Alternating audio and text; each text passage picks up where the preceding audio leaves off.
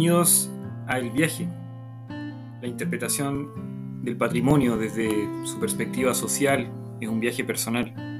Parece imposible escapar de la transferencia que surge entre el visitante y el intérprete. ¿Será posible comprender esta interpretación desde otro ángulo? Desde los ojos del territorio, desde Chile. Te invito a diversas conversaciones y variadas perspectivas sobre el tema. Hablemos de interpretación del patrimonio.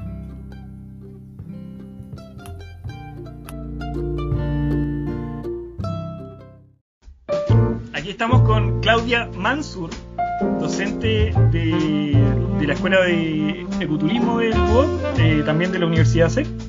Es la directora de la Escuela Guías del Patrimonio que se formó acá en, Chile. Nos parece muy, muy, muy interesante eh, eh, ese proyecto y le vamos a preguntar mucho más sobre eso. Eh, también es guía intérprete certificada de la, de la NAI, ¿no es cierto? Que es la National Association of Interpretation de Estados Unidos, ¿no es cierto? Una certificación norteamericana. y entiendo que también te formaste en Francia, ¿no? ¿Tuviste algún algún paso por, por, por la France. La France. Por la France, sí. Por la France. Un, un magíster en, que era muy bello, se llamaba ETRE, y lo ETRE es un roble, pero las siglas era Hombre, Espacio, Tiempo, Recursos y Medio Ambiente. Así que era como un poco bien. Eh, eh muy bonito. Muy, muy jolie. Sí, sí, suena interesante eso. Pero, ¿Y tú, y tú has tu bagaje por la interpretación en el fondo ha pasado por, por distintas eh, organizaciones, ¿no es cierto? Y nos contabas que estuviste también en el primer congreso latinoamericano, ¿no es cierto?, de, interpretación del, patrimonio aquí en Sudamérica. Bueno, eh, gracias por, por participar de este podcast, que este es el tercer podcast, eh, y, es, y, es, un poco una locura este viaje, ¿no? Que le, pusimos eh, el viaje porque en realidad, claro, lo que buscamos es, viajar por este fenómeno de la interpretación en Chile, que bueno, que ya de a poquito lo vamos aterrizando con conversaciones como esta, que al final son tan necesarias para poder eh, vernos a nosotros mismos y, sacar alguna conclusión con respecto a este fenómeno que es la interpretación del patrimonio y qué es lo que está sucediendo en nuestro país, que está tan convulsionado y que tiene ¿no es cierto?, eh, tantas noticias todos los días y donde, bueno, la interpretación tal vez está entre medio ahí pasando piola, ¿no? pero pero hay, algo que decir, hay algo que decir sin duda. Eh, bueno, Claudia, tú, eres miembro de la, de la Asociación para la Interpretación del Patrimonio también de, en España, ¿no? Sí, ah, no, en España no, no, he estado más ligada con lo de Estados Unidos, aunque se parece ah. harto lo que hace Jorge Morales en la IEP eh, pero en realidad no sé, no sé por qué, la verdad. Bueno, creo que es un poco lo mismo, entonces siempre me ligué más a lo, a lo que pasa en, en Estados Unidos. Y la verdad es que quería contarte que, llego a la interpretación de una forma eh, como no lineal y, muy, muy al final también, ¿ah? porque en realidad. Eh, cuando yo estudié eh, turismo, estudié turismo, planificación turística acá en Chile, no, no se hablaba de la interpretación del patrimonio, no era un tema.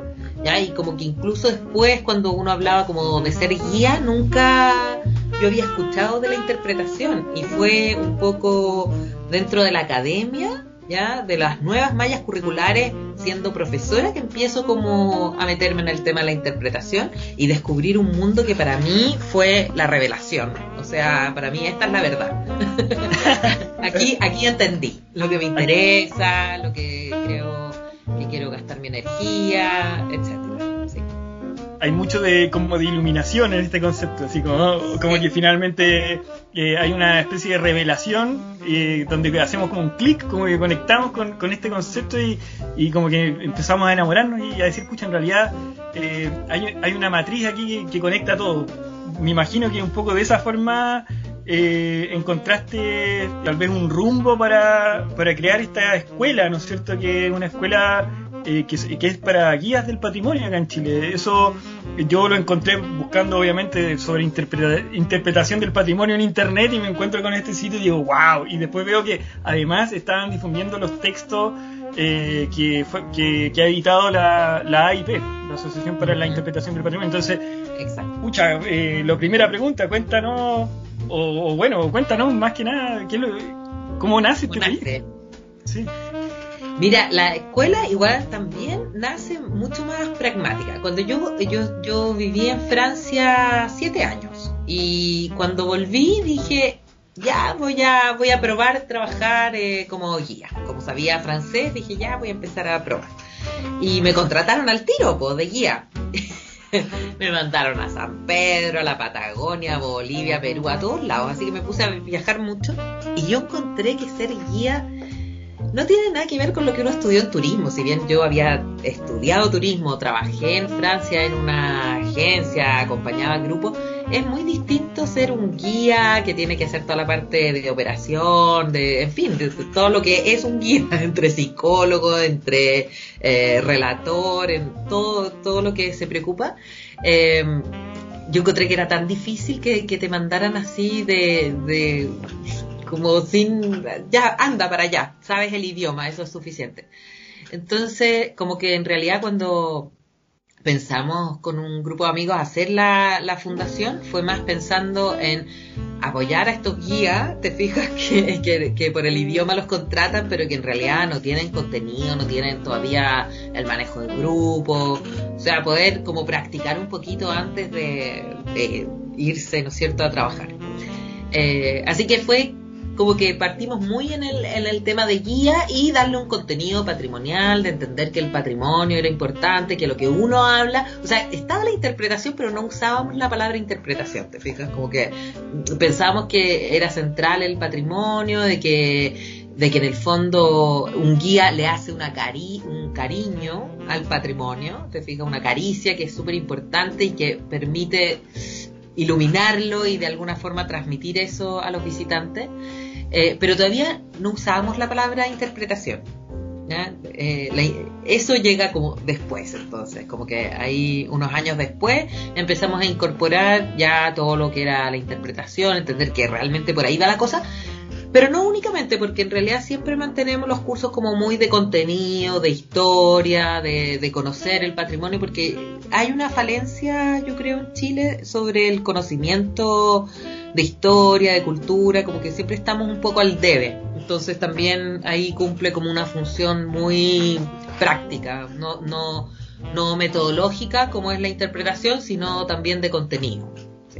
Claro, ahí como que empezamos a ver que, que, la interpretación es una especie como de interdisciplina, incluso transdisciplina, ¿no es cierto? En donde finalmente hay un diálogo de, de muchas disciplinas que, que, tienen que llegar como a este servicio, ¿no es cierto? Al que, al que ya empezamos a, a, definir como interpretación. Es como algo, es como una disciplina relativamente moderna, ¿no es cierto? Y, y claro, tiene mucho de, de, de arte también, de interpretación cultural. Eh, algo de psicología, algo de sociología, y ahí me imagino que, que, que, has tenido conversaciones interesantes eh, al respecto. Uy, sí. bueno, pero, pero mira, primero yo diría que igual hay que entender la interpretación eh, como una metodología de comunicación, de una comunicación e-, efectiva, estratégica, que sirva para poner en valor el patrimonio, eh, ponerse en valor uno mismo al final, porque el patrimonio no es algo afuera, es uno. O sea, al amarlo uno, eso que está ahí, también se está reconociendo uno mismo. Entonces, eso es súper interesante. Y la verdad es que, claro, lo que hicieron los gringos, que fueron los que en el fondo inventaron un poco esta palabra interpretación, Freeman Tilden, ¿no es cierto?, con su...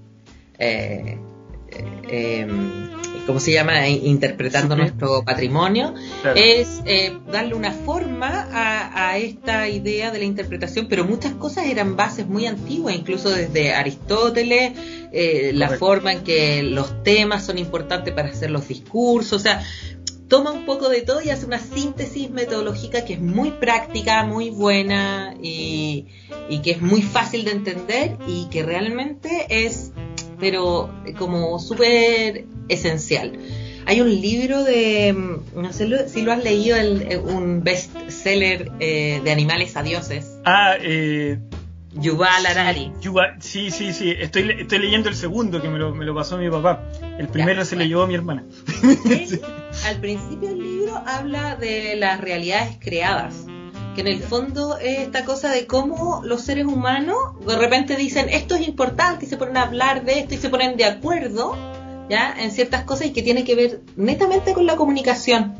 Y en el fondo es, la comunicación es lo esencial, porque ahí es cuando uno dice las cosas, dice, por ejemplo, inventa algo, pero lo tiene que convencer a su grupo de que eso que está inventando es interesante. Y todo eso es en el discurso, en el cómo lo transmito y... y la retórica, sí. con la retórica, y en el fondo él dice, incluso cosas como la tarjeta de crédito, porque alguien cree que le van a pagar cuando tú pagas con una tarjeta? ¿Te fijas? Y hay una, una creación, una realidad creada, porque ni el dinero existe, pero todos creemos que existe y por lo tanto funciona, pero eh, es solamente una creación ficticia, pero a la cual todos adhieren. Y todo eso tiene que ver con la comunicación, y por eso creo que la interpretación también es tan clave en el sentido de que de que en este mundo que vivimos hoy, con todos los conflictos medioambientales en los que estamos, eh, con la cantidad de seres humanos que somos y cómo tenemos que organizarnos mucho mejor que, eh, en cuanto al uso de los recursos, en cuanto a la contaminación que estamos generando. Entonces, ahí la comunicación sobre el patrimonio, sobre todos estos aspectos que no pueden hablar y que uno tiene que darles voz, es crucial, es como esencial. Así que... Sí, totalmente. El, el, concepto como de... También de... Bueno, acá, por ejemplo, a mí me inspira mucho Maturana, porque eh, bueno, eh, nos dejó hace poquito y, como que es el, el, dejarnos nos deja un vacío en donde finalmente tratamos un poco de, aferrarnos a, a, todo lo bueno que nos dejó. Y, y, finalmente yo estoy como releyendo un poco sus libros y todo y, y me doy cuenta que, claro, el, como él vio este fenómeno de, de, la comunicación amorosa, que también le puso un poco ese, ese esa connotación, que la comunicación, eh, eh, al observar los fenómenos eh, de, los, de los seres biológicos, ¿no es cierto?, empieza a tener esta connotación de ser una comunicación amorosa, porque finalmente hay un, hay un, hay un momento de, de, de mucha receptividad en la comunicación. Entonces, finalmente eh, también eso se, lleva, se, se puede llevar como una mecánica, como un ciclo, ¿no es cierto? En donde finalmente hay una escucha que es muy importante, hay que ser muy receptivo primero, ahí crea como esta idea también del, del concepto matrístico, del concepto, ¿no es cierto?, que, que, hoy día empieza a cobrar relevancia, que me imagino eh, muchos también lo están considerando, que es el rol de la mujer, por ejemplo. Entonces, ahí es donde eh, eh, yo empiezo a ver que acá en Sudamérica las mujeres eh, están teniendo una voz muy, muy potente. O sea, ya no, ya no sé, por eso mismo yo creo que ya no podemos hablar de los padres de la interpretación, que todavía algunos dicen, oye, los padres de la interpretación, Freeman ¿no es cierto? Y todo lo demás. Y si empezamos a ampliar nuestra mirada con respecto al fenómeno, nos vamos a dar cuenta que, bueno, aquí ha estado Gabriela Mistral, Isabel Allende, todo el tiempo. o sea, y, han estado, y estado súper presentes en este, en este mismo fenómeno que es interpretar nuestro patrimonio, nuestra naturaleza, y, ya han, han tenido un rol súper, súper importante y cada vez más relevante. Entonces, eh, como mujer, yo me imagino que, que, tú también has observado esto y lo, has visto en tus viajes por Sudamérica.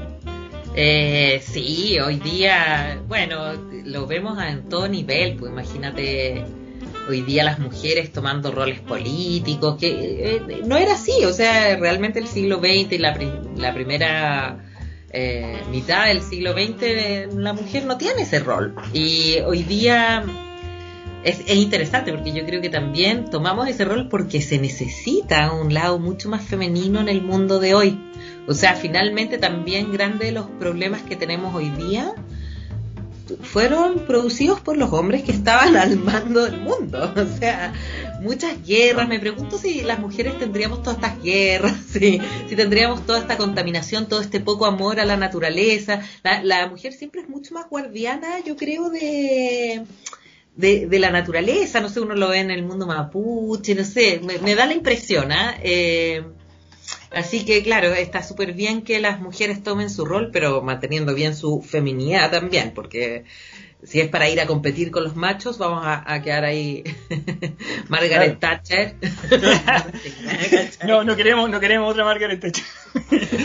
pero sí, claro, eh, de todas maneras tenemos que complementarnos, de eso se trata. O sea, cada uno tiene su, su visión, su forma de ver la realidad y, y finalmente esto eh, tiene que ser una co-creación, ¿no es cierto? tenemos que darnos espacio a todos, tenemos que respetarnos. Eh, y ahí yo creo que, que, esa voz es, muy relevante hoy día. O sea, la voz del respeto, de la escucha. Eh, las decisiones se tienen que tomar también de esa forma, creo yo, ¿no? Sí, me parece. También como, no sé, los espacios tal vez que, que podemos dar a, al error incluso. O sea, aceptar a, veces el error como una forma de aprendizaje. O sea, eh, también la, academia yo creo que, está súper eh, enfocada tal vez en el, en el error y, y tal vez para, para tener un, un aprendizaje a un nivel más profundo eh, tenemos que tener una cierta tolerancia con eso. Entonces, ahí yo creo que, que claro, tenemos que entender que cada sociedad tiene su ritmo de aprendizaje, cada persona también tiene su ritmo de aprendizaje y va a través de ese prueba y error encontrar algo valioso. Mm. Entonces, eh, ¿crees tú que de alguna forma eh, este fenómeno, ¿no es cierto?, que es la, interpretación, ¿tiene, ¿tiene un espacio para, para cometer errores? Sí, absolutamente. todo, todo tiene, como dijiste. Eh, claro, cuando estabas hablando yo estaba pensando que también hay otra palabra que es como bien esencial, que es la esperanza. O sea, yo creo que siempre hay que mirar el futuro un poco como que lo vamos a lograr al final. Pero claro, en ese camino del logro eh, hay, hay prueba y error todo el tiempo. O sea, de hecho, hemos hecho harto error, así que debiéramos empezar a hacer las cosas mejor. Sí, y, y también darnos cuenta en realidad de de, nuestra precariedad muchas veces.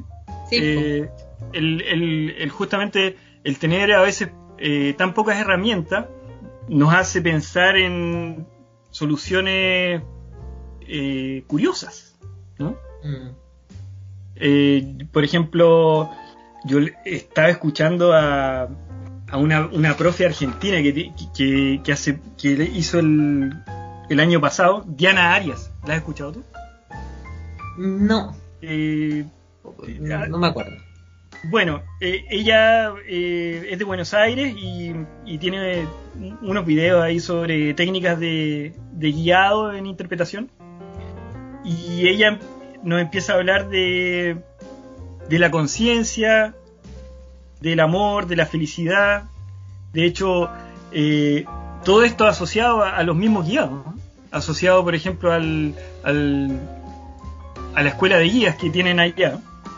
Y finalmente eh, lo que ella busca es eh, darnos cuenta que, con, las pocas, con las pocas herramientas que ya tenemos podemos, por ejemplo, crear un servicio de primera, por decírtelo de alguna forma. O sea, que en el fondo todo tiene que ver con esta actitud de servicio, con esta, con esta idea de hospitalidad como, un, como, un, como una, una idea de, de salirnos de nosotros mismos de salirnos de, de, nuestro, de nuestras preocupaciones y hacernos cargos del, otro. O sea, la hospitalidad como un, como un servicio eh, que tiene mayor profundidad también. O sea, mm. y, finalmente yo creo que, que, claro, tal vez en Argentina han sabido interpretar bien eso y claro, uno se da cuenta cuando va para allá, ¿no es cierto? Uno como que te, te atienden con tanto cariño, ¿no es cierto? Con, con tanto cuidado a veces, o justamente se hacen cargo de problemas que no tendrían a veces por qué hacerse cargo de ese tipo de problemas. Y a veces el, ciudadano a pie, ¿no es cierto? El que va caminando ahí y tú le dices, oye, ¿sabes que estoy perdido? ¿Cómo puedo llegar a este lugar? Y digo, oh, pero no, te preocupes, yo te llevo. Claro.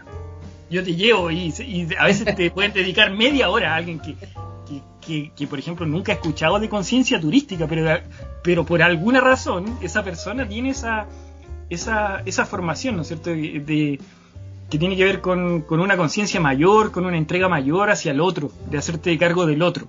Y ahí nos empezamos a dar cuenta que en realidad nuestro oficio tiene mucho de eso, tiene mucho de, de empezar a hacernos cargo del otro de una, de una manera que, que, muchos dirían, oye, pero eso no te corresponde. Pero bueno, eh, yo creo que sí nos corresponde, yo creo que sí nos corresponde involucrarnos. No sé qué piensas tú. Bueno, creo que como seres humanos hay que involucrarse. Después en el trabajo mismo creo que uno tiene que trabajar lo que tiene que trabajar y bueno, obviamente eh, terminar bien el trabajo, irse a la casa tranquilo, pero claro, como que me dices esto de que acercarse a alguien y, preguntarle algo, bueno, eh, lo que pasa es que aquí nos bombardean con miedo también. En este momento uno ve las noticias, la comunicación de nuevo, ¿qué nos comunican? ¿Qué nos comunican los, los medios? Que hay portonazos todos los días, que asaltan a la gente. Entonces alguien se te acerca en la calle y te viene a preguntar algo y tú, bueno, que te ponís ahí todo engrifado, no me vayan a robar, me da susto.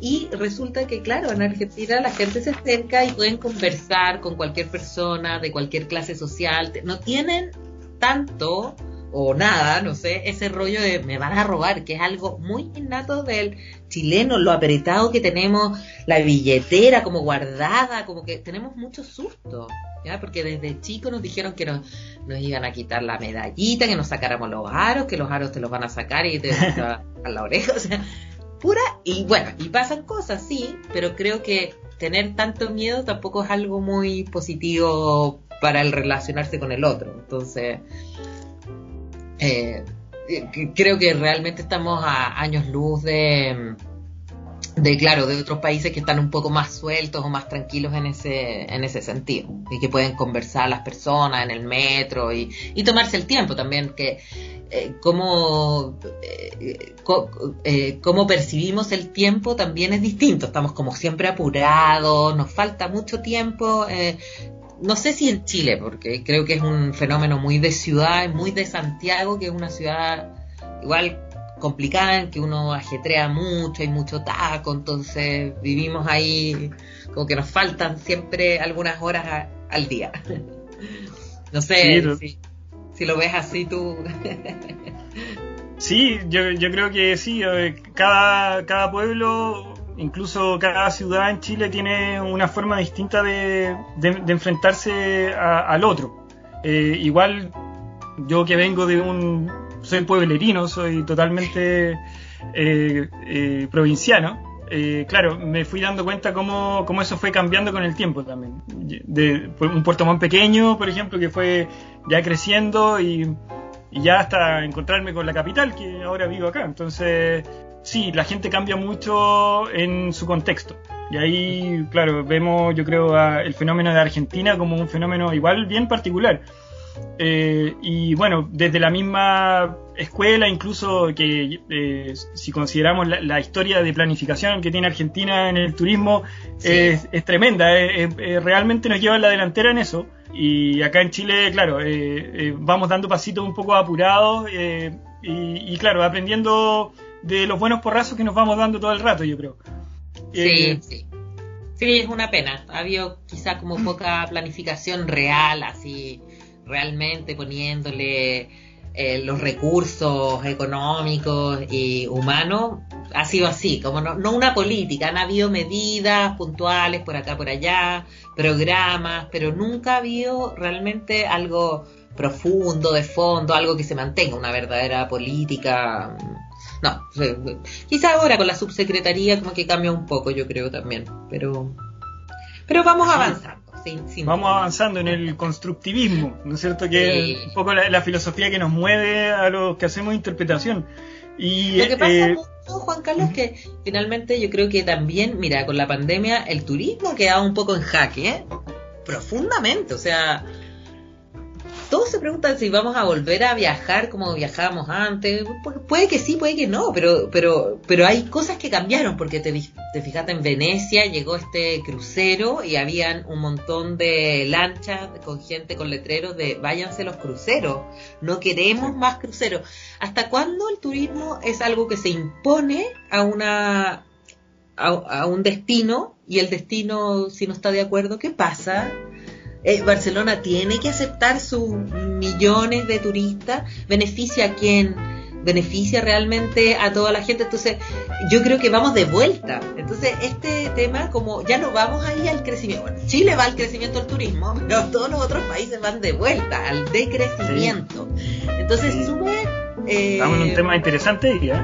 Claro, es súper paradójico, es súper paradójico lo que nos pasa, porque porque en realidad, ¿qué política? O sea, nunca tuvimos política y ahora cuando vamos a tener política quizás tiene que ser para el otro lado, es como, sí, como raro.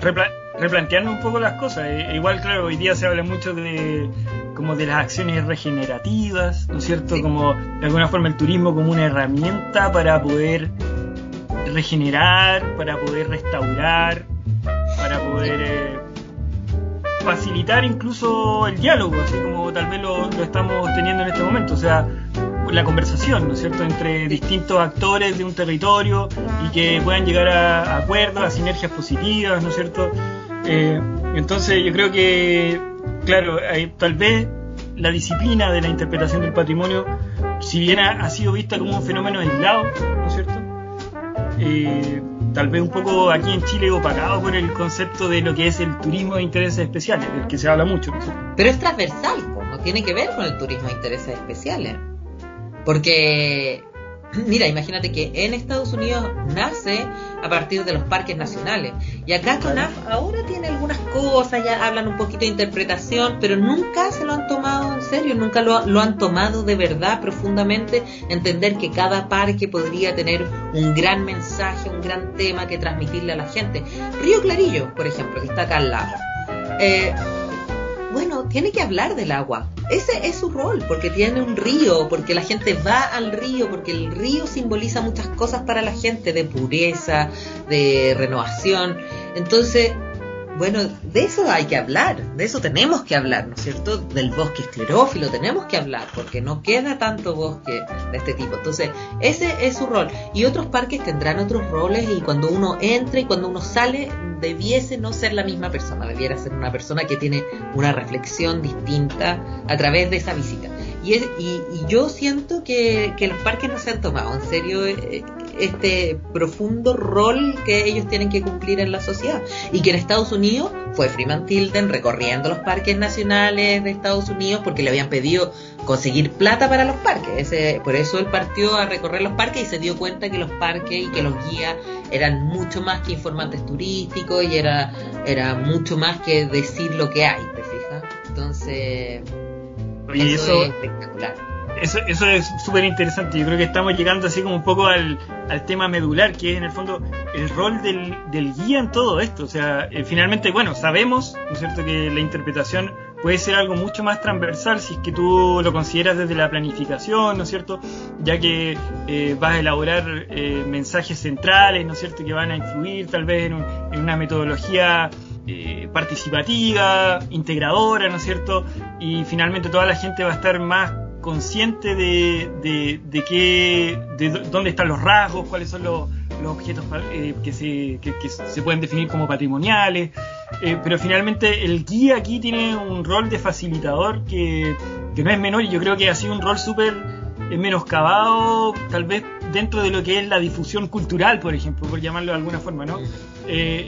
Porque claro, o sea, hoy día hay mucho eh, divulgadores científicos, ¿no es cierto? Y, como que ya hay como una cierta especie de, de, parloteo, ¿no es cierto?, en las redes con respecto a, lo que es la divulgación de la ciencia, pero aquí estamos hablando de la, de la divulgación de, de, algo que tiene más que ver con el territorio, tal vez, ¿no? Mm, absoluto. ¿Mm? De todo lo que sea importante, que puede ser científico también, puede ser... Eh, bueno, los guías son totales, porque al final, imagínate que tienen que saber de todo. O sea, yo encuentro y además los turistas te, te piden que seas como enciclopedia y te preguntan de todo. Obvio, uno no va a saber nunca de todo, pero por eso también es bueno saber qué es lo que uno quiere transmitir y, y también prepararse en ciertos temas que se adaptan a la audiencia que uno que uno va a tener, porque si no es infinito, pues imagínate todo lo que podéis hablar eh, en un territorio.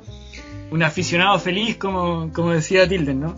Y, lo que tú dices, yo creo que aquí ha sido mal visto porque efectivamente no ha sido una profesión, no ha sido considerada una profesión. No hay la escuela de guía de nosotros, pero tampoco nosotros le, hemos dado toda la energía que debiera tener una escuela de guía, ¿te fijas? Porque, porque aquí en la educación son las mismas eh, universidades o institutos que, que imparten el turismo, que dentro de la carrera pueden tener algunos ramos de guiado que está bien, súper bien, eh, pero, pero claro, no, no salen como profesionales guías, como que eso eh, se ve como poco o como que... Eh, entonces, pero lo, cual también es un mal visto porque en el fondo es un trabajo súper bonito que aporta mucho a uno, a otras personas, tiene aspectos que son súper interesantes. Entonces, bueno, eh, falta ponerle el valor, ¿ah? ponerle la profesionalidad al tema del guiado. Sí, sí, y el, yo creo que ahí, claro, eh, hay un principio de la interpretación misma ya, pero un poco más moderno, ¿no es cierto? Que, que, habla de este factor de la, de la pasión. Yo hablaba el otro día con, con, un colega guía también y, y, el, el, Daniel, que de hecho te compró unos libros en, en, la, eh, en la escuela. Y yo le dije, no, ahí están los libros, o sea, partamos por eso. y, claro, y, y ahí eh, el factor de la pasión yo creo que eh, es importante y, justamente tiene que ver con la dignidad que tiene el oficio de guía, con, con esa reinterpreta ese reinterpretar el mismo oficio. Y, mm. y, claro, eh, ahí nuevamente podemos hacer la distinción de lo que está pasando, por ejemplo, en Argentina, donde es un oficio que, tal vez está mucho más dignificado tienen más herramientas, también el mismo, desde la planificación misma, el, eh, uno, uno es cosa hoy día ya todo está en internet, así que uno ve por lo menos lo que se le ofrece a los guías allá y lo que se nos ofrece acá y, puede ser bien distinto también. Y tiene que ver con esa, con esa visibilización, esa visibilidad, ¿no es cierto?, que tienen los guías eh, y, al mismo tiempo, claro, eh, cómo, cómo, lo han lo han ido dignificando, creo yo. Eh, tú, ¿Tú crees que, claro, un guía, eh, me imagino, tiene un, rol súper importante en la sociedad y por eso me imagino que, que, instala esta eh, escuela de guías y finalmente eh, con, una visión constructivista, ¿no es cierto?, de la sociedad también. Me imagino, tratar de, ayudar, obvio. bueno, en principio se pensó como para los guías, ¿sí? pero obviamente los guías están trabajando con gente. Yo creo que lo que pasa también es cuando uno trabaja con turistas extranjeros, uno interpreta menos en realidad, ¿no es cierto? Como que la interpretación es algo también a veces muy dentro del nacional. Aunque obviamente también con extranjeros, no sé, pero te cuesta más porque oh, eh, tú tienes que ser guía muy práctico para un crucero, ¿no es cierto? Si recibes a 40 personas y no querés que se te pierdan, ni la subes al bus Y obviamente que lo que les vas a hablar vas a tratar de, de transmitir algo que sea interesante, ¿no es cierto? Y ojalá que, que genere algún tipo de reflexión en, en cada una de las personas que está ahí. Pero pero claro, a veces tú me entiendes que, no sé, pues, la gente que viene en un crucero tampoco le interesa mucho lo que uno le está contando, no a todos, ¿te fijas? Entonces, en realidad ahí yo creo que, que, hay un gran desafío de interpretación en el turismo mismo, ¿ya? Creo que ahí a, a veces se hace como la diferencia el guía de turismo y el guía intérprete, ¿te fijas? Porque el guía intérprete realmente es es ir a un nivel mucho más profundo en cuanto a conocimiento, en cuanto a aprendizaje, en cuanto a reflexión que uno quiere transmitir. Sí. Eh, que no debiese ser, en principio yo siempre creo que un guía de turismo tiene que ser intérprete del patrimonio. ¿sí? Pero en la realidad yo creo que hay mucho guía de turismo que, que, que se mantiene en una situación mucho más superficial. Sí. Pero que si va más profundo, se va a ganar todas las propinas. Así es, así es. Sí. Si el, el, guía que es apasionado eh, y, le gusta esto, eh, encuentra, encuentra incluso una fuente laboral en donde hay mucha adversidad a veces. Eh, para, para poder en Sudamérica está súper claro eso o sea aquí a veces cuesta cuesta ganarse las luquitas pero finalmente un, guía que, que, le pone pasión le pone esfuerzo y cariño eh, eh, logra, logra tener éxito, logra ser reconocido, ¿no es cierto? Eh, a veces, claro, esto se lo gana, se lo gana mucho, a muchos codazos, mucho esfuerzo, eh, mucho ninguneo, que, mucho chaqueteo que hay en Chile también.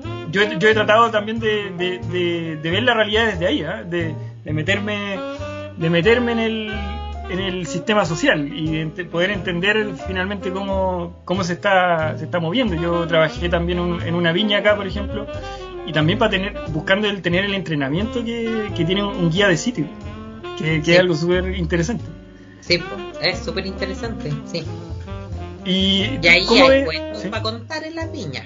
Y muchas veces eh, no, no, los han hecho porque no se han hecho un plan de interpretación, ¿cachai? Como que, sino que ya encontré esta información, la información de la historia de la viña, cómo se produce el vino, pero a veces, no sé, o, claro, una anécdota, pero realmente, ¿qué quiere transmitir esta viña? ¿De qué, de qué vamos a hablar, no es cierto? Como, Exacto, hay, hay, hay errores de, planificación, de planificación sin duda, y que finalmente y finalmente están perdiendo, las viñas están perdiendo una tremenda herramienta de marketing. ¿eh?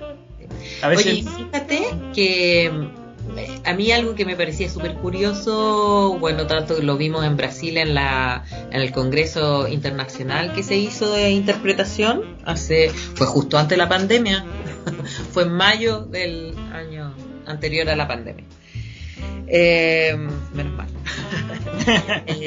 Bueno, algo que me impresiona es que estos gringos hacen mucho mucha investigación que no pueden no son investigaciones súper caras ni pero ya se para alguien a mirar en un museo qué es lo que mira la gente y cuánto rato y después le pueden hacer unas preguntas para ver si entienden o no lo, lo que se está transmitiendo qué les queda entonces después hacen sus propuestas interpretativas a partir de todo este input no es cierto que, eh, que, que, salen desde la investigación ¿ya? y así pero para todo tienen investigación en el acuario, en el museo no sé cuánto. Y tú te imaginas acá en las viñas también lo podría hacer, preguntarle a la gente, ¿ya? Eh, ¿Cuál es la ¿Entendieron algo? Sí, ¿Cómo se ¿Qué les interesó? ¿Qué no interesa? Y, y, y, también luego jugar con la creatividad, ir más allá, te fijáis, no más no solo el, diablo que aparece, que a mí lo encuentro último, pero bueno, hay mucha gente que le gusta, está bien, fijáis, pero, pero estoy segura que podemos seguir siendo creativos y, y, y además podrían los tours ser más dinámicos, o sea, tener un tour y que la gente después los mismos santiaguinos vuelvan al lugar y ha cambiado un poco el tour, el relato, te fijáis que sea también una invitación al, al cambio, hacer unas, hacer propuestas temáticas dentro de las visitas. Claro, igual los, los, grupos, bueno, yo creo que van podrían tender a reducirse por todo esto y, y al mismo tiempo, claro, eh, yo creo que el desafío es mayor en términos de, de, cómo el guiado se vuelve más dinámico y menos evitando a estos guías grabadoras, como dicen algunos, no sé, que finalmente empiezan bla bla bla bla bla bla bla y da lo mismo quién está al frente, da lo mismo de dónde vienen, da lo mismo, ¿no es cierto?, qué dudas tienen, qué inquietudes tienen, la grabación completa. Exacto. y, después, y después, hasta luego. exacto, bueno, hay, hay, hay, de todo y hay gente, claro, pueden poner mucho cariño, pero a veces faltan también solamente el haber descubierto la interpretación ya les puede cambiar completamente su forma de, guiar. Entonces también a veces puede ser solamente falta, ¿no es cierto?, de una, de una puerta que se abra. Exacto, una conexión, el darse cuenta del, valor que tiene también un poco el rigor de la información, de que, sí. escucha, si uno dice algo, eh, alguien te puede decir, oye, yo no, yo no creo que, que, que Paula Jaraquemá haya dicho eso. Ah, no, pero es que lo dice, ¿no es cierto?, tal historiador, ¿no es cierto? O, está en tal libro, página 23 del libro. Y ahí, bueno, yo no lo digo yo, ¿no es cierto? Eso es, una tremenda herramienta para un guía, saber manejarse cómodamente con la información. Mm. Eso, eso también eh, eh, poco se considera, tal vez. Entre otras cosas, obviamente la, técnica de la tematización yo creo que, que ayuda mucho a entender el, eh, la necesidad de, tener un orden, de tener una amenidad, eh, de saber eh, cómo, cómo llegar al otro a través de la relevancia, ¿no es cierto? Eh, y desde ahí, claro, desde ahí pueden salir un montón de herramientas, o sea, ya sean presenciales o no presenciales, ¿no es cierto? Ya, bueno, no es llegar y poner un panel, ¿no es cierto? Eso también es otro tema, o sea, mucha gente dice, no, vamos a hacer interpretación, vamos a poner un panel interpretativo, vamos a, llenar esto con palabras y vamos a ponerle una fotito y vamos a hacer un diagrama y listo. Y bueno, la verdad es que no. no, funciona tan así. de hecho, pucha, qué rico que los guías tengan pega, ¿no? claro. no necesitamos los paneles, podemos darle trabajo a los guías. Bueno, en, algunos lugares siempre se puede agradecer un panel. Pero incluso hay otras formas. También ahí en Estados Unidos, o sea, en en, en, Brasil, donde tuvimos el congreso, eh, conocí a Erin, que ella trabaja en los parques, se llaman naturales de California. Está como a cargo de la parte de, estaba a cargo de la parte de educación ambiental para colegios, eh, sobre los parques a los colegios.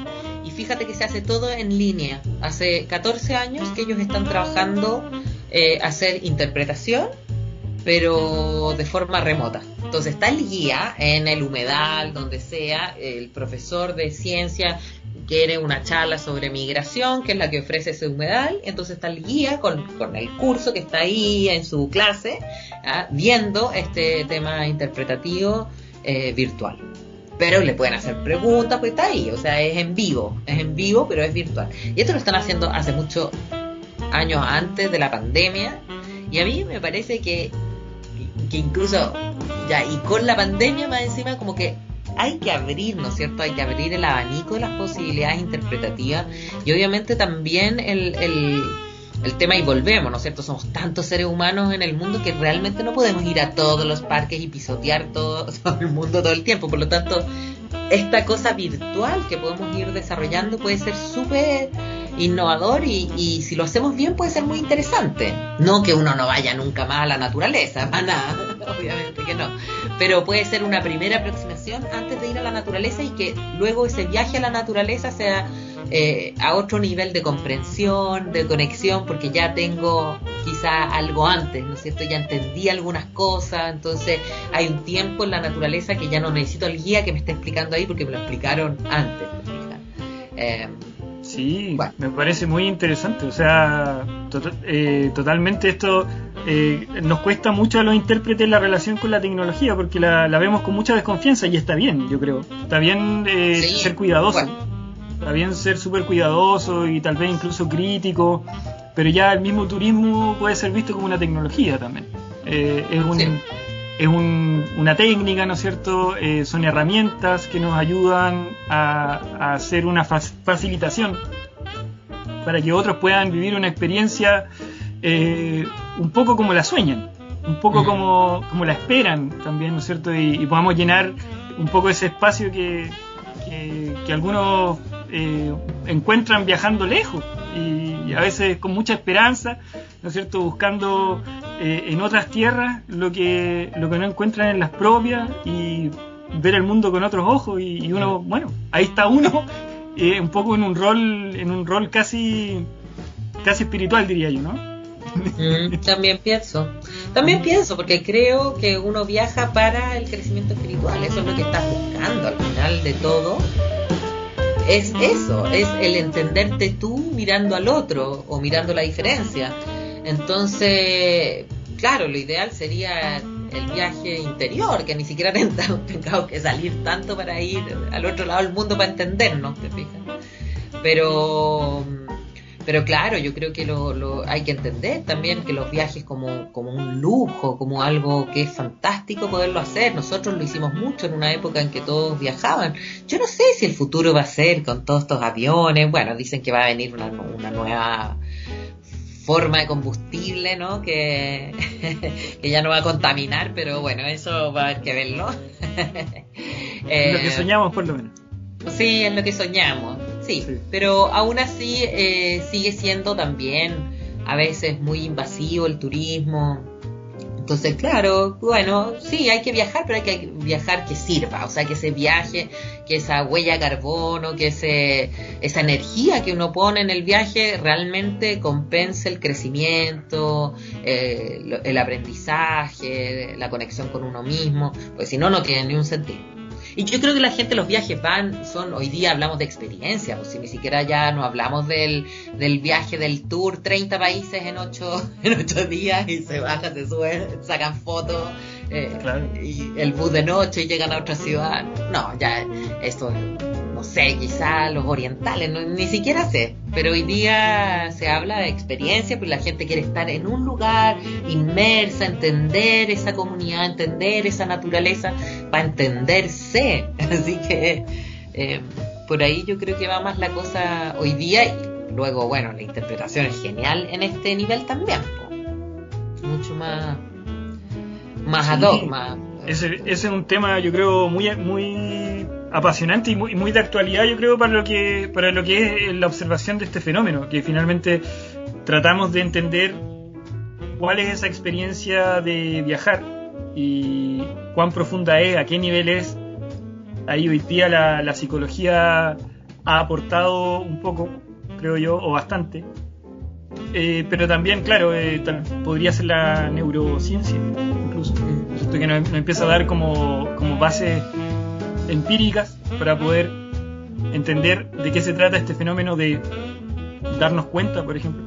Entiendo yo, por lo menos la gestalt eh, de la que habla mucho Sam Ham, eh, eh, en su idea de, ver la totalidad, ¿no es cierto? Nos, expresa algo de ese fenómeno que es el tomar conciencia de algo. Freeman Tinlen hablaba del mindset y, y, ahí estoy buscando una conexión, porque finalmente yo creo que, que existe algo muy profundo en lo que es la acción de interpretar, porque estamos buscando algo que sucede no eh, en la externalidad del individuo, sino que sucede dentro del individuo, sucede, sucede en su mente, ah. pero también en su corazón, sucede en todo su cuerpo, en todo, y, y, finalmente hay algo profundo ahí, o sea, hay algo profundo ahí. Ya si observamos la psicología por lo menos, nos vamos a dar cuenta que, oye, hoy día necesitamos todos psicólogos, o sea, está súper claro eso. Eh, porque en este sentido de, de, encontrarnos con nosotros mismos, nos vamos encontrando con, con, capas, ¿no es cierto? Creo yo, así como cada vez vamos llegando a cosas que, que pueden ser más profundas. Y el guía un poco empieza a tener ese rol, eh, yo, yo por lo menos lo, también lo veo desde el fenómeno de guiar a personas intensamente por ocho horas eh, y a veces a dos personas y, y, uno empieza a tener como una especie de, de transferencia, ¿no es cierto? Y, te empiezan a preguntar, oye, ¿qué piensas de esto? ¿Estaré haciendo esto bien en mi vida? Eh, ¿Deberé separarme? Y, y, fue, y es como, chuta, en realidad no sé si sería la persona más adecuada para darte un consejo, pero sí te puedo escuchar y te puedo, y puedo entender qué es lo que te está pasando. bueno, bueno, pienso que también, sí, no sé, hay mucha gente que viaja porque tiene un problema, le pasó algo, está triste, ya ándate a viajar y pucha que nos hace bien viajar, pues así nos olvidamos, estoy mal con el pololo, no sé, me voy de viaje, ¿no es cierto? Entonces al final uno como guía también recibe un montón de gente que está en situaciones también conflictuales. Eh, ahora, yo no creo que es el rol exactamente de ser psicólogo. no, no, para nada. Para eso solo no, no, me quiero meter en eso. no tengo la... Sí, yo creo que lo que me interesa realmente a mí eh, como intérprete es hablar por los que no pueden hablar, que es el patrimonio natural, yo quiero hablar por los pájaros, quiero hablar por el bosque, quiero hablar por, por las rocas, eso quiero. Eh, por las comunidades, las minorías, por, por, el sin voz en el fondo, sí. Eso creo que es un intérprete, que, eh, que mira, fíjate que, que los mapuches lo tienen súper claro porque el mapu quiere decir el, la lengua del mapu. Y el mapu es todo, ¿no es cierto? Es eh, lo que está vivo, lo que está muerto, lo abiótico, biótico, todo, todo es el mapu, incluso los espíritus, así que meten todo, todo ese es el mapu. Y entonces el mapuche habla por el mapu, habla el es, es, el intérprete del mapu, que es súper bello. Y yo, yo recojo, entonces mi interpretación es como eso, eso quiero yo. Yo quiero hablar por el mapu. Eh, Sí. El, eh, el ser la voz de, de los sin voz un poco. Eso, eso también eh, es potente, por lo menos eh, para un guía como gestor social, ¿no es cierto? Articulador social. También eh, hay algo de eso en el compromiso de, guiar, creo yo. Sí absoluto.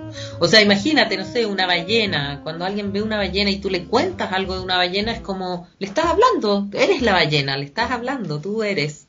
Y tú le hablas a alguien y le cuentas, eh, pueden pasar cosas increíbles al descubrir, ¿no es cierto?, otro mundo que es distinto. Eh, entonces esa transformación en, la audiencia puede ser muy poderosa y, también generar una energía que, es transformadora. Entonces al final creo que por ahí va la cosa. Sí, inspirador por lo menos. O sea, si, el, si es que alguien pensaba que guiar era solamente llevar, ¿no es cierto?, a un grupo a darse una vuelta, a perderlo y volver a meterlo en un hotel o llevarlo al aeropuerto yo creo que, que con esto ya nos podría, nos podría cambiar la mirada. De todas maneras. Espero. Eh, sí, eh, yo creo que eso, eso es lo interesante de, en el fondo de estas conversaciones, que yo creo que, que, se han dado poco, por lo menos en Chile, y, y, yo creo que, que vamos poco a poco entendiendo cuál es el rol del guía, pero también cuál es el rol de, de este fenómeno del viajar, de este fenómeno del turismo, cómo está relacionado, ¿no es cierto?, con, con, con este, este servicio que es la interpretación del patrimonio. Eh, entonces, bueno, eh, yo creo que, que, hay mucho, mucho de qué hablar y, finalmente eh, es importante darnos el espacio para eso, tener estas conversaciones. Eh, esa es un poco mi, mi, intención. No sé, no sé cómo lo ves tú, no sé si, si estoy, estoy equivocado, igual puedo estar equivocado, ¿no? No, creo que está. creo que es exactamente lo que hay que hacer. Igual sí siento que vamos avanzando, o sea, empieza a salir la palabra. Eh, te, digo, en, los institutos, la universidad, hoy día está dentro de las mallas de turismo, la interpretación del patrimonio. Eh, creo que habrá que hacer o se hará una asociación de intérpretes en algún momento, que sería súper interesante, te fijas, que eso se arme. Eh, empezar a agrupar, empezar a, fijarse que no soy yo sola, sino que somos varios, somos una comunidad, empezamos como a articular cosas, eh, postular a proyectos, en fin, como empezar a, a también hacerse escuchar, porque no se trata de uno en un rincón tampoco, yo, bueno, tengo a mi hijo chico todavía, entonces, claro, he estado como haciendo lo que se puede hacer dentro de un. de lo que me. de lo que puedo, digamos, pero. pero efectivamente hay que encontrar de repente sus sinergias, como esto, pues este encuentro lindo que tú estés metido en esto. Y, no, gracias a ti, Claudia. Sí, la verdad, la verdad para mí es, inspirador poder encontrarme así eh, totalmente con alguien que, que, que haya estado, no sé, un, poquito eh, vibrando con, en la misma frecuencia, si yo lo digo así. a muchos le va a sonar hippie la cuestión, pero, pero, bueno, pero bueno, algo de eso tenemos los intérpretes. Sin duda. Sin duda, pero, pero gracias, gracias por, por, por, darte este, este momento y espero que esta conversación igual se, se vaya repitiendo y, y claro, y tal vez podamos tener esta posibilidad de, empezar a, contarnos la historia de la interpretación de otra forma, porque igual, no sé, yo veo, como te decía, o sea, eh, acá en Chile tenemos una historia de mujeres que han estado interpretando el patrimonio, el paisaje, Latinoamérica, y bueno, y también otro que siguió folclorista, artista, Oreste Plat, por ejemplo, a mí me parece un personaje muy interesante. Él también, su, su, su motivo era interpretar, interpretar el paisaje de Chile. Entonces, hoy día, claro, hay páginas como, como eh, Memoria, Memoria de Chile, pues. Memoria chilena, sí. Memoria chilena.cl. Muy, muy buena fuente para ya todo el que guía, ¿no es cierto?, que esté, que esté trabajando en esto. Oye, ahí tiene tiene material, tiene material. Así que es cosa de, ponerse a buscar y, darnos cuenta de que en realidad, bueno, Chile tiene mucho que decir con respecto a, su cultura, a su patrimonio. Tiene obviamente una riqueza natural tremenda. Y, y en eso y en eso estamos. Así que Claudia, de verdad, muchas gracias por, por, darte este, este tiempo y espero que esta conversación continúe. Yo creo que, ya el próximo episodio podría ir, no sé, algo más, más aterrizado, ya las técnicas de interpretación, o podría ser también, no sé, algo que tenga que ver con, un destino turístico en particular, ¿no es cierto? Yo creo que, esto da para mucho. Así que... Eh, eso y... Cuando quieras, Juan Carlos. muchas gracias por la invitación. Además, Feliz de participar y cuando quiera. Bueno, eh, nos despedimos entonces con, tu tema elegido y, tal vez, bueno, eh, lo, dejamos, la idea era, primero dejarlo para el comienzo, pero lo, vamos, lo mejor lo vamos a dejar para el final, ¿no es cierto? bueno. ¿cuál, fue, ¿Cuál fue el tema que, elegiste? A Wonderful World. A Wonderful World. ¿Y, ese tema por qué? de, Armstrong. ¿Y por qué elegiste ese tema? Porque encuentro que es descubrir que vivimos en un mundo tan fantástico eh, que se nos olvida de repente, sobre todo para, no sé, hoy día el 90% de la población mundial vive en ciudades y de alguna forma igual nos hemos alejado de cosas básicas como ver las estrellas, o sea, uno en Santiago, no todos vemos las estrellas en Santiago. Entonces nos vamos alejando del mundo mismo. ¿ah? Eh, y como que es una canción que me hace reconectar. Me gusta también, por un lado, porque también habla de, lo, hermoso que es el mundo, pero también habla de cómo las generaciones que vienen van a ser mucho mejor que, que las de nosotros. Ah, como también hay que tener esta confianza que el futuro igual eh, siempre los chicos, los jóvenes, los niños, pucha, saben más que nosotros y hay que hacerles confianza también. Así que en ese sentido me parece un buen mensaje. Nos vamos entonces con Un Mundo de Maravillas, A Wonderful World de Louis Armstrong, ¿no es cierto? Muchas gracias Claudia y nos vemos en una próxima oportunidad. Chao, chao. Chao. I see trees of green.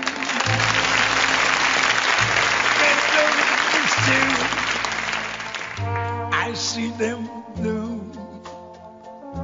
for me and you. And I think to myself, what a wonderful world.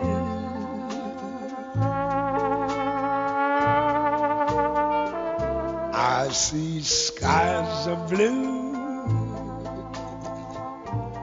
clouds of white bright, blessed days, dark, sacred nights, and I think to myself, what a wonderful world.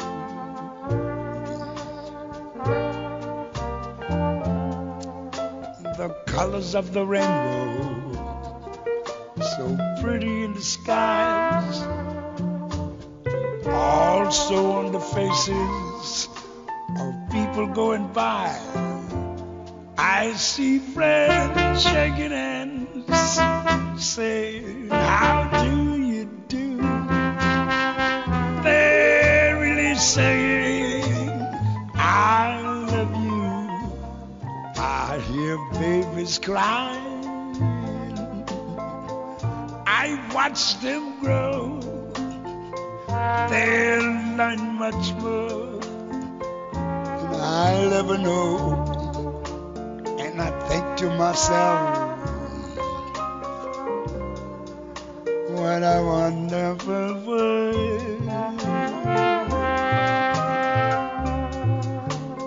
Yes, I think to myself, what a